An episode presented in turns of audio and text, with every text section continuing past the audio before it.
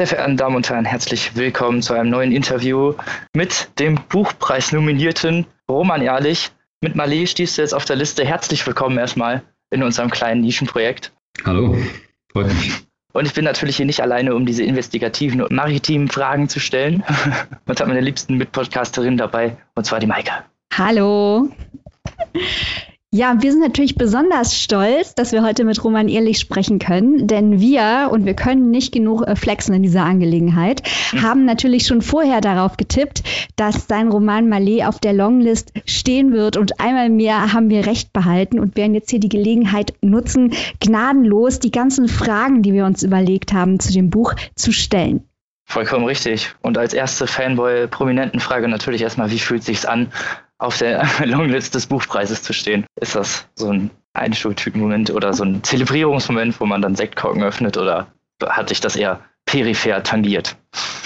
Uh, also es ist auf jeden Fall ein, ein ambivalentes äh, Gefühl, glaube ich. Und der Moment war der, dass ich tatsächlich, ich war so unterwegs gerade, auch außer Landes in den Bergen und habe von meinem Lektor eine SMS bekommen und was ich, was ich ganz erstaunlich fand, war, dass ich im Nachgang von sehr vielen Freunden und Bekannten so Gratulationsnachrichten bekommen habe, die tatsächlich die Menge der Gratulationen, die für ein Buch normalerweise eingehen, äh, bei weitem übertroffen hat. Also sehr viele Leute haben es offenbar wirklich mitbekommen, sehr schnell und haben reagiert, was ja auch sehr schön ist. Und jetzt äh, mal sehen, was noch weiter passiert. Aber warum sagst du denn dann ambivalent? Also was ist äh, das, was dich beunruhigt? An dieser Nominierung. Was natürlich gut ist, ist, dass es, dass es eine Aufmerksamkeit erstmal schafft für das Buch, aber ähm, es ist natürlich auch sofort bei mir selbst eine gesteigerte Aufmerksamkeit dafür, was, was es halt auch für ein, ein Apparat ist, der diese Aufmerksamkeiten generiert. Also dass es halt natürlich alles eine sehr schnelllebige Angelegenheit ist, dass es jetzt darum geht, irgendwie ganz schnell hektisch auch diese Wichtigkeit irgendwie zu erzeugen und zu sagen, ja, hier, das sind jetzt diese 20 Titel, was ja auch immer so eine gewisse Beliebigkeit hat natürlich. Und man fragt sich auch immer, was, also was sind zum Beispiel halt auch so die politischen Implikationen, wenn eine Jury Bücher auswählt. Das ist ja nicht nur rein literarische Lesefreude, sondern es geht ja auch immer darum, welchen Büchern verschafft man Sichtbarkeit. Und das ist alles sehr interessant, aber es ist natürlich jetzt auch nicht einfach nur so eine reine äh, Freude, würde ich sagen, sondern es ist ja auch wichtig, sich dann auch kritisch mit diesen Prozessen zu befassen. Was du gerade ansprichst, ist für uns als äh, Leserinnen und Leser natürlich auch Teil des Spaßes, was wir aber auch wieder immer wieder betonen bei uns im Podcast, dass wir nämlich drüber nachdenken, wer hätte aus unserer Sicht noch auf dieser Liste stehen sollen, mhm. wer hätte nicht auf der Liste stehen sollen. Also genau das, was du sagst, ist für uns natürlich auch interessant ist äh, zu diskutieren und darüber nachzudenken, was die Schwerpunkte sind, dadurch die wechselnden Juries auch immer unterschiedliche Schwerpunkte auszumachen sind. Und einige Schwerpunkte, die wir in anderen Büchern gesehen haben, haben wir auch bei dir gefunden, insbesondere der experimentelle narrative Ansatz. Mhm. Apropos experimenteller Ansatz, dein Roman, der jetzt natürlich jetzt für den Buchpreis nominiert ist, ist eine Ökodystopie. Malé äh, ist schon mal sehr ungewöhnlich oder sehr außergewöhnlich, nennen wir es einfach mal. Und ich habe mir natürlich ein bisschen was angeguckt und äh, gibt es Parallelen zu deinem Vorwerk, die fürchterlichen Tage des schrecklichen Grauens, nicer Titel, by the way, über diesen gescheiterten Horrorfilm, in diesem Kontrast zur dystopisch-realistischen Version in Malé? Absolut. Also es ist, es ist, glaube ich, tatsächlich jedes Buch eine, eine, Fortführung des letzten und hoffentlich auch irgendwie so eine Verfeinerung der Verfahren, die äh, vorher angewandt wurden. Von daher haben sie alle sehr viel miteinander zu tun und auch die, also alle Bücher, die ich bis jetzt geschrieben habe, zitieren sich auch gegenseitig. Also wer, ich weiß nicht, ob das irgendwer außer mir selbst jemals tun würde, aber wer quasi das Gesamtwerk aufmerksam studieren würde, könnte halt auch immer wieder äh, auch Zitatpassagen finden, die die einzelnen Bücher miteinander verbinden. Und das ist natürlich so ein kleiner Spaß, den ich mir selber dann irgendwie auch beim Schreiben erlaube. Aber motivisch natürlich haben sie auch miteinander zu tun. Also die fürchterlichen Tage des schrecklichen Grauens sind natürlich irgendwie so sehr viel gegenwärtiger und realistischer vielleicht als das äh, Malé-Buch. Und trotzdem geht es ja da auch irgendwie sehr viel um Verdrängung oder um so verdrängte Bewusstseinsinhalte und die versucht werden, ans Tageslicht geholt zu werden. Und da gibt es halt irgendwie eine, so eine Gruppe von Leuten, die das irgendwie quasi auf so einer sektenhaften Art versucht, durch so Sitzungen ans Tageslicht zu bringen, was eine Art von narrativer Trick ist, um einen Roman zu schreiben, der hauptsächlich ein Erzählband in Wirklichkeit ist.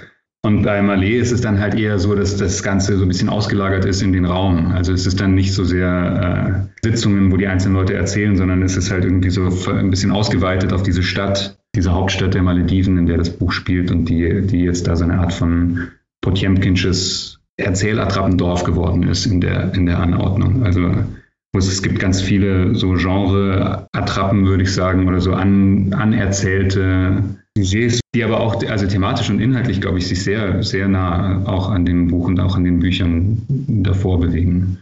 Also es ist wahrscheinlich schon so, dass einen halt beim Schreiben eine Handvoll Dinge wirklich interessieren und um die kommt man dann auch nicht herum, sie auch immer wieder zu bearbeiten.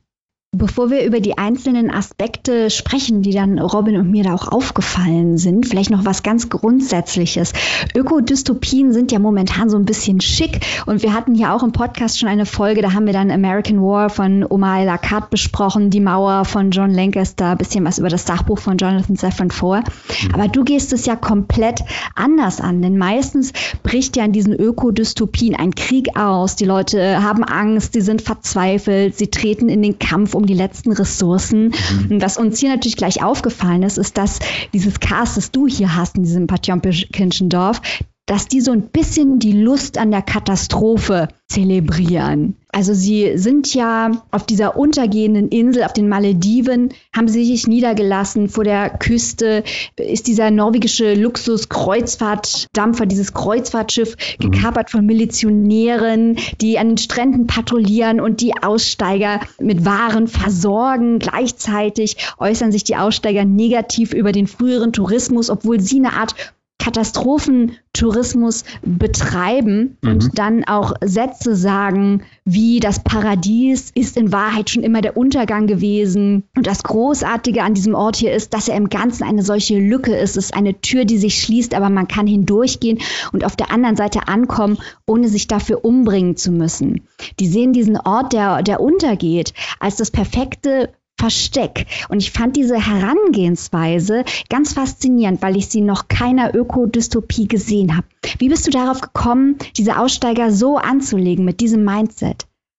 Ja, also das ist, das ist, äh, sehr schön, das so zu hören aus einem anderen Mund als meinem eigenen, weil es genau mir schon auch darum ging, eben nicht ein, ein Buch zu, schreiben, zu schreiben, das halt so eine, eben wie du beschrieben hast, so eine, eine äh, postklimakatastrophale Kriegssituation oder die letzten Menschen im Kampf um die letzten Ressourcen, sondern es war halt tatsächlich so, ich habe also auf den Ort gekommen bin ich eigentlich durch seine, durch seine wahllose, eher, eher zufällige Internetrecherche, die keine zielgerichtete war. Also so ein eher so nach Serendipitätsprinzip auf den Google Maps Karten rumgesurft und dann äh, diesen Ort gefunden und dann aber sehr früh gefunden, dass er eigentlich sehr viel äh, von dem in sich birgt, was mich eben tatsächlich interessiert beim Schreiben und das das ist einem, es gibt halt diesen Ort, von dem ich halt auch nur über Überlieferungen weiß. Also ich war nie auf den Malediven und ich hatte dann auch nach kurzer Überlegung beschlossen, äh, auch für dieses Buch dann nicht irgendwie jetzt recherchierend hinzureisen, sondern eben mich damit zu befassen, was sind das eigentlich für Projektionen, von denen dieser Ort lebt oder der Tourismus, die Tourismusindustrie an diesem Ort lebt und die die Menschen mitbringen, die dorthin reisen oder die, die sich vorstellen, dahin reisen zu wollen. Und, und wie steht das in einem Missverhältnis zu dem, was das tatsächlich für ein Ort ist und was zum Beispiel die Hauptstadt für ein Ort ist? Als ich angefangen habe, das Buch zu schreiben, gab es noch eine Reisewarnung vom Auswärtigen Amt, aber nur eigentlich für die Hauptstadt, weil es eben politische Unruhen dort gab und es gibt natürlich auf diesen Atollen nicht nur Touristenressorts, sondern es gibt auch Müllinseln und, und Inseln, auf denen dann die Klärwerke sind und äh, Gefängnisse und so weiter. Also es gibt halt eben diese ganzen Orte, die eine Gesellschaft mit sich bringt, auch dort. Und es gibt da eben diese herausverinselten Kulissen dieser paradiesischen Erholungsräume, die ganz viele Leute offenbar suchen, nach denen sie ein Bedürfnis haben. Und das hat mich eben interessiert, halt zu fragen, Woher kommen diese Sehnsüchte? Warum wünschen sich die Leute das eigentlich? Und was könnte quasi auch noch ein Gegenbild dazu sein? Also welche Art von Traum könnte noch weiter darauf projiziert werden, wenn eigentlich der Untergang schon im Gange ist? Das ist ein sehr interessanter Punkt, auch gerade was die Bilder angeht und auch den Erholungsort, was du gesagt hast, und dann die, dieser Aussteiger und dieses, aber bei dir ist es ja die Dystopie in, in dem äh, Sinne, die Lust an der Katastrophe, dieser Aussteiger auf diese untergehenden Insel, die sich da ne, mit den Unruhen auseinandersetzen, da werden Drogen in, äh, in Luxusschiffen kreiert aus mhm. Bäumen, die eigentlich für ganz andere Zwecke gepflanzt wurden. Und äh, ja. äh, diese ganzen Fallstricke, die sich da ergeben durch die Katastrophen und die, auch die, diesen Untergangsmechanik, die da herrscht. Wie hast du das Ganze in den Roman einfließen lassen, ohne dass es zu bitter wirkt, ohne dass es halt zu krass wirkt, weil es ja doch sehr fragmentarische, schöne Erzählstränge hat und trotzdem das, dieses dystopische Setting im Hintergrund schwebt und diese regnerische Wolke.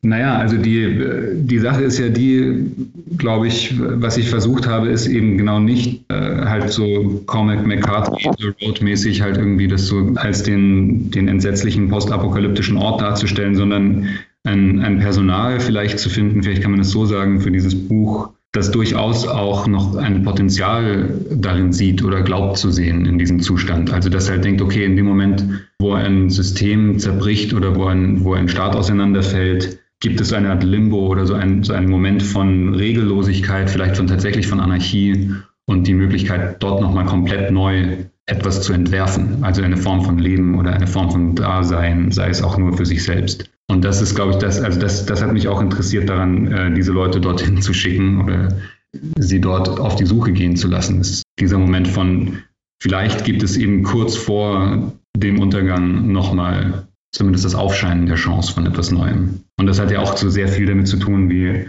zum Beispiel dieser, diese Aussage von Mark Fischer, dass es einfacher ist, sich das Ende der Welt vorzustellen als das Ende des Kapitalismus. Das ist halt für viele, zumindest wäre das Hypothese, quasi diesen apokalyptischen Zustand braucht, um überhaupt was Neues denken zu können. In dem Kontext finde ich auch die Angstlust von, wenn man das so sagen kann, von diesen Protagonistinnen und Protagonisten interessant. Es ist ja eine bunt zusammengewürfelte Truppe aus der ganzen Welt, die dorthin gereist ist, um quasi live dabei zu sein, in einer Form von Katastrophentourismus, mhm. um live dabei zu sein, wie diese Inseln untergehen. Natürlich auch in dem Wissen, dass sie in der Lage wären, diese Inseln nochmal zu verlassen im mhm. Zweifelsfall. Ähm, und dabei erzählen sie sich jede Menge Geschichten. Robin hat es eben schon angesprochen, das ist sehr fragmentarisch angelegt. Es gibt ein sehr großes Cast, sehr viele Menschen tauchen auf und verschwinden wieder in dem Roman und erzählen sich Geschichten. Bevor ich äh, dich hier gleich mit ein paar Zitatfetzen bombardiere, die allgemeine Frage, wie siehst du die Rolle des Erzählens selbst in diesem Roman?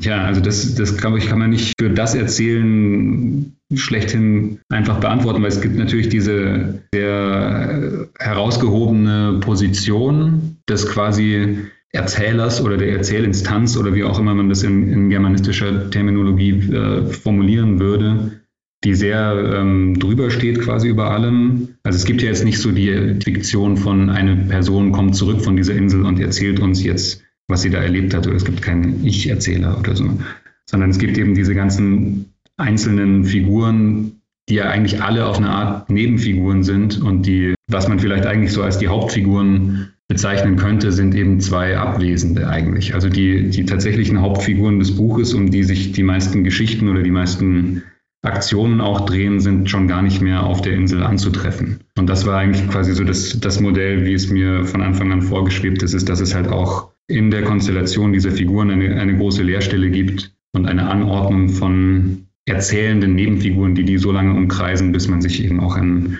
Bild dieser Leerstelle machen kann oder bis es vielleicht irgendwie möglich ist, dieses Fehlen beschreibbar zu machen.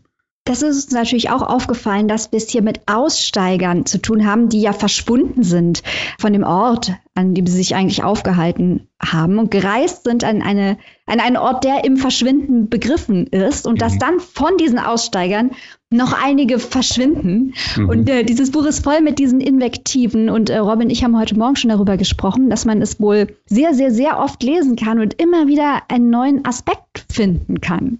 Das würde ich mir hoffen, ja. Also es wäre der Idealzustand. Ich glaube, das ist für alle Bücher, die ich geschrieben habe und auch für die Bücher, die ich selber lese und interessant finde, natürlich der Idealzustand ist, zu glauben, dass mit jeder neuen Lektüre einfach noch mehr hervorkommen könnte, dass man eigentlich nicht fertig werden kann damit. Mhm. Was auch dazu führt, ich glaube, Vielleicht ist das auch der Grund, weshalb ganz viele Leute, wenn sie diese Bücher lesen, immer sagen, sie sind vom Ende so deprimiert, weil es nie ein Ende gibt. Und ich aber eigentlich davon ausgehe, dass das doch, das muss doch so sein, weil es ist ja was Zyklisches. Und man müsste eigentlich am Ende, wenn man fertig ist mit dem Buch, gleich wieder von vorne anfangen oder mit dem Anfang des nächsten. Und so, also so denke ich, glaube ich, diese Texte und deswegen gibt es eigentlich auch kein niemals so ein wirkliches Ende in dem Sinn, weil mich das einfach extrem frustrieren würde und ich auch denken würde, dass sich die Leute, die die Bücher lesen, damit auf eine Art verhöhnen würde, eigentlich schon fast, wenn ich die als abgeschlossen präsentieren würde am Ende. Also es ist sozusagen der, We der Weg ist das Ziel, könnte man in dem Sinne sagen.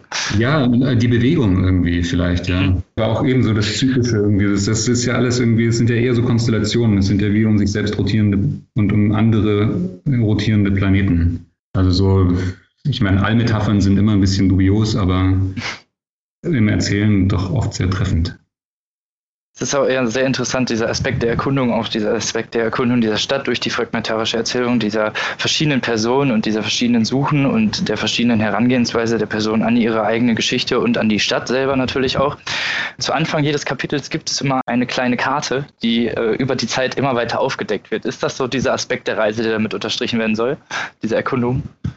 Ja, also diese Karte, das, da wurde auch irgendwie lange diskutiert zwischen mir und dem Lektor. Ich fand erst die Idee super, als ich sie hatte. Und dann habe ich sie kommuniziert und er war dann so, hm, ja, das müsste man sich mal angucken. Dann fand ich sie wieder ganz furchtbar und wollte sie verwerfen und dann fand ich sie wieder gut. Wir haben uns das so ein bisschen hin und her gespielt.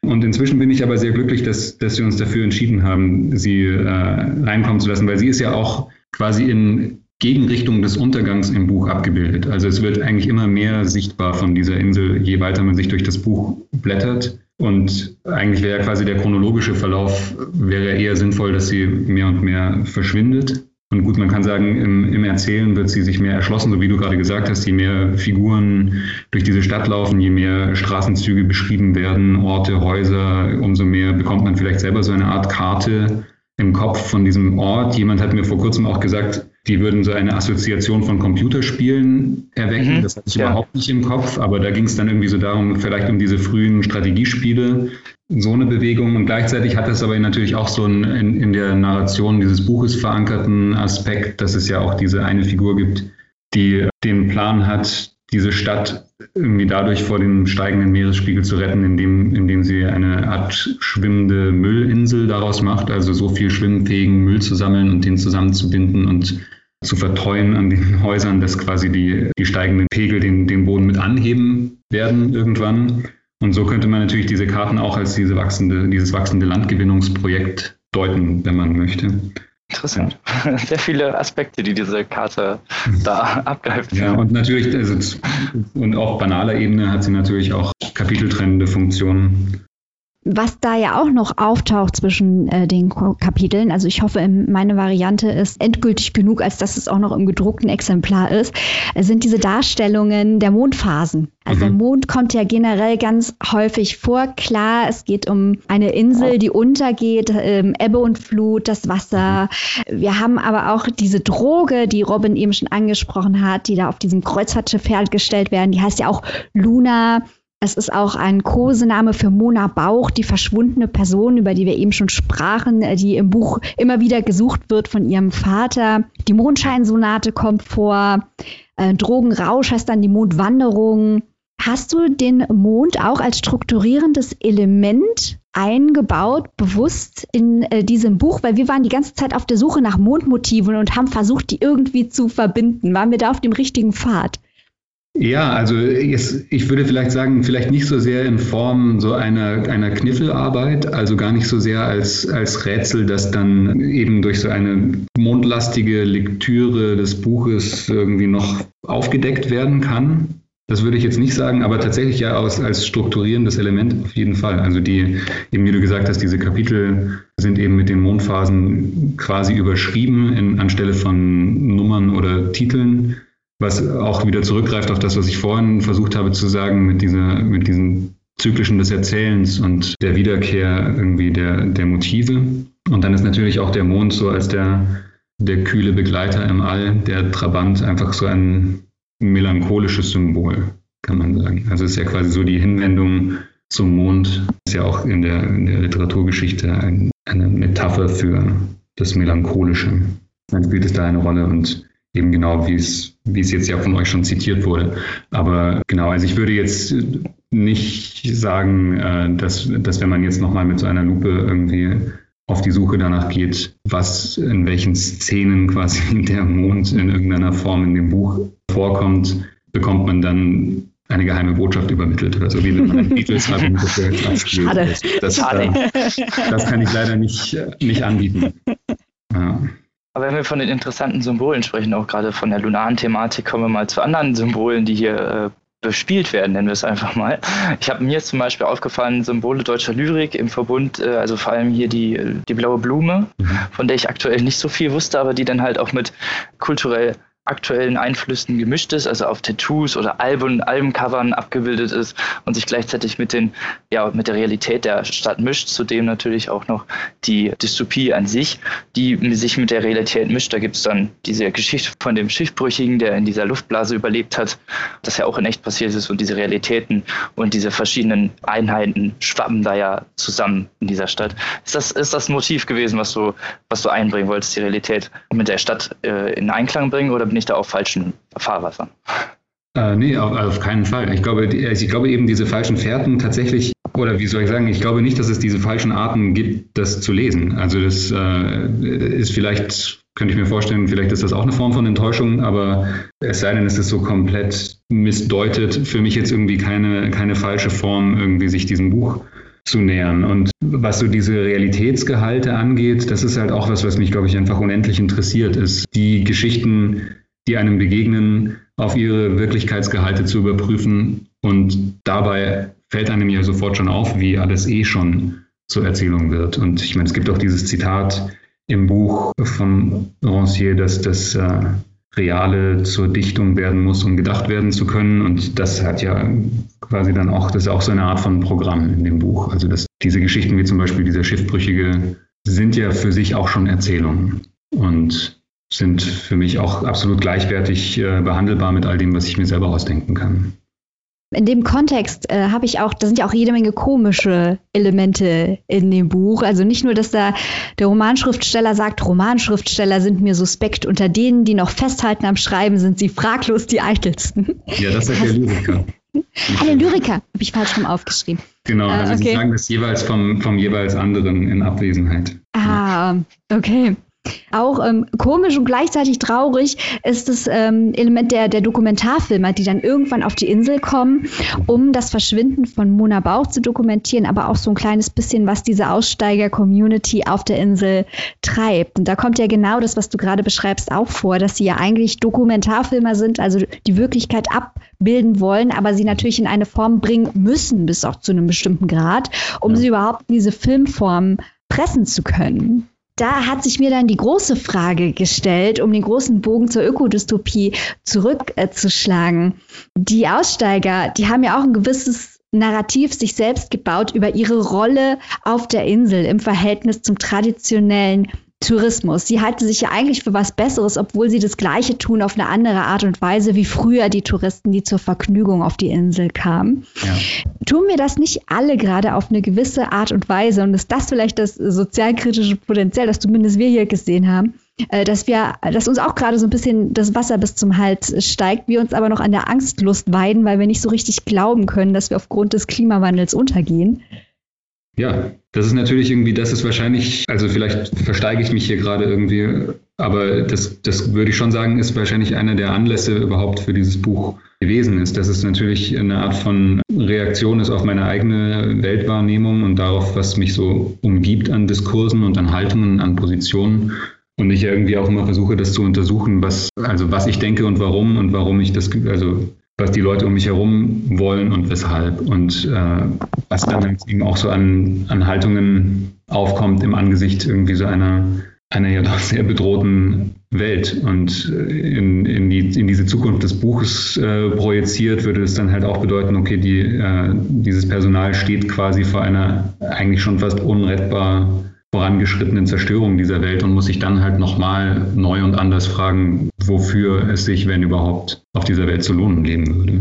Und ich glaube, dass halt die verschiedenen Antworten darauf, sofern sie dann gegeben werden, sofern die jeweiligen Personen überhaupt weit genug darüber auch reflektieren, dann natürlich jede lesende Person mit sich und mit den Figuren dann auch alleine lassen. Also es, das ist, glaube ich, so eine Sache, die in diesem Buch unausweichlich ist, ist, dass es halt keine Lösungsvorschläge für diese Krise bieten kann, sondern dass es eher so eine Art von Bestandsaufnahme irgendwie so dieser seelischen Prozesse vielleicht versucht zu sein in Teilen. Also das ist natürlich jetzt nicht das große Projekt, aber das ist auf jeden Fall ein, ein Anlass gewesen, sich damit auf diese Art zu befassen. Wir haben es ja hier auch mit sehr, sehr vielen verschiedenen Personen zu tun, die trotz dieses Untergangs ja dahin kommen und gleichzeitig wieder so ein Schmelztiegel bilden, würde ich es mal einfach nennen. So fast ich hatte bei mir stehen maritimer Wilder Westen, so ein mhm. Verschiedener Nationen und Kulturen, die dann wiederum in dieser Stadt aufeinanderprallen und sich aber eigentlich fast familiär verhalten. Also eigentlich ein Wilder Westen in nett. So, äh, ist das dann, ist das der Schein des Untergangs, der die Protagonisten dazu zwingt oder der, nennen wir es mal, dieses familiäre Verhältnis erzeugt? Das ist vielleicht auch einfach so eine Form der Notwendigkeit irgendwie auf dem sehr beengten Raum. Also es geht ja dann für alle irgendwie darum, also ich, der, der Großteil dieses Personals ist ja, sofern sie nicht auf der Suche nach jemand anderem sind, eigentlich sehr stark mit sich selbst beschäftigt und damit irgendwie in sich so reinzugucken und die eigenen Prozesse zu betrachten. Und sich dabei halt äh, nicht im Weg zu stehen, ist vielleicht auch so eine Art von Handlungsmotiv, das sie teilen. Also es stimmt eigentlich jetzt, wo du es so sagst, es stimmt schon, es gibt eine gewisse Nettigkeit eigentlich im Umgang. Also natürlich nicht von allen untereinander, aber ja, dafür, dass es halt keine Regierung und kein, keine Exekutive in dem Sinne mehr gibt, so, ne, die die Ordnung aufrecht erhält. Ja, aber es gibt halt eben gleichzeitig auch nicht wirklich so einen Wettstreit oder so eine Konkurrenz. Vielleicht ist das ja irgendwie auch ein, ein Aspekt davon. Also wenn es eigentlich auch gar nicht darum geht, dass man sich irgendwie überbieten muss, fällt vielleicht auch schon viel von dieser Ungemütlichkeit, würde ich vielleicht sagen.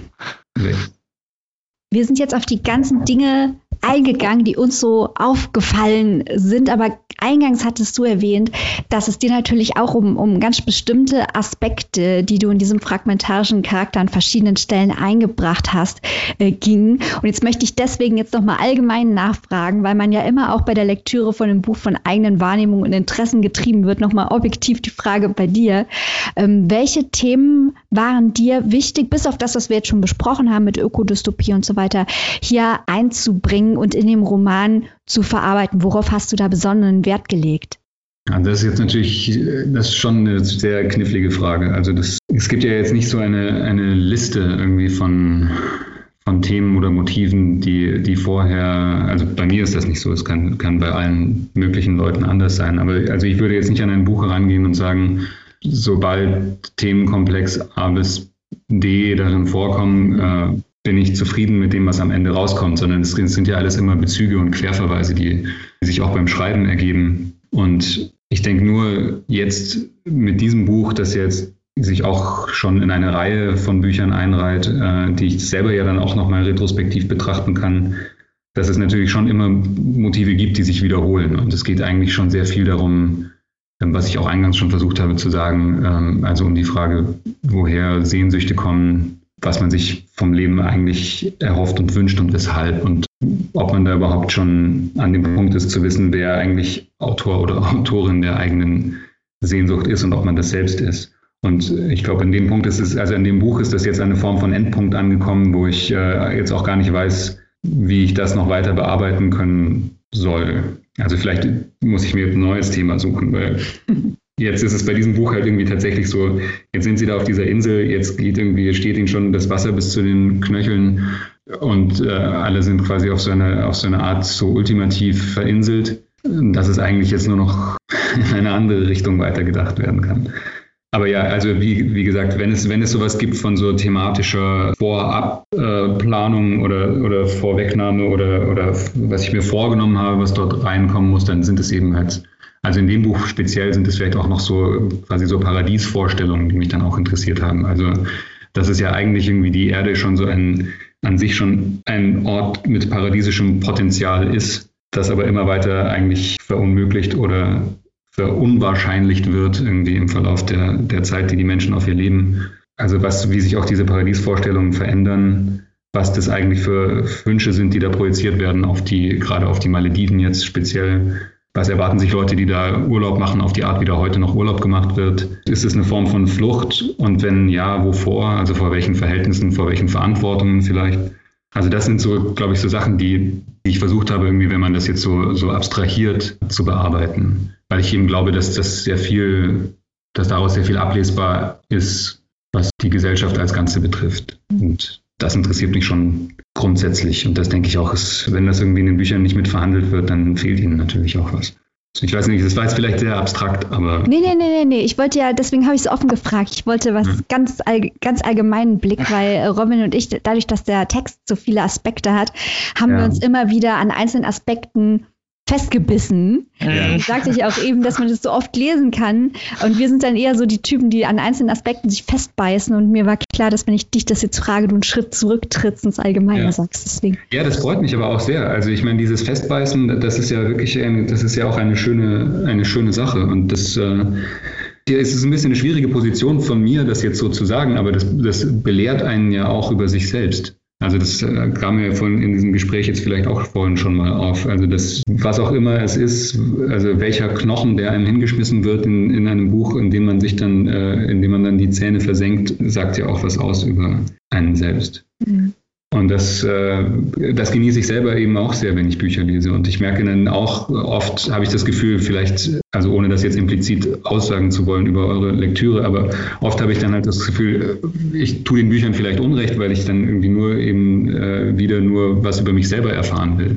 Aber genau das ist es ja eigentlich am Ende. Also man liest ja die Bücher, um irgendwie den eigenen Möglichkeitsraum zu erweitern, vielleicht. Also mhm. was auch immer man noch mehr denken kann oder was auch immer einem noch irgendwie zur Verfügung steht an, an Fiktion, an Wahrnehmung, an, an überhaupt möglichen Gedanken, erweitert ja den Raum dessen, was man überhaupt erstens erfassen kann und zweitens für möglich hält. Und das ist, glaube ich, auch der Grund, weshalb ich immer eigentlich davon ausgehe, dass wir in einer fundamental literaturbedürftigen Welt leben, weil ähm, man eigentlich diesen Raum gar nicht weit genug ausweiten kann in einer Lebenszeit. Das, das können wir natürlich nur unterstreichen. ich habe eine polemische Frage, also wenn die zu weit geht, sag einfach. Okay. Was wäre denn jetzt, ne? Wir, wir, spielen jetzt mal hätte, wäre, können. Äh, was wäre, wenn du den Buchpreis gewinnst? Was würdest du mit der Kohle machen?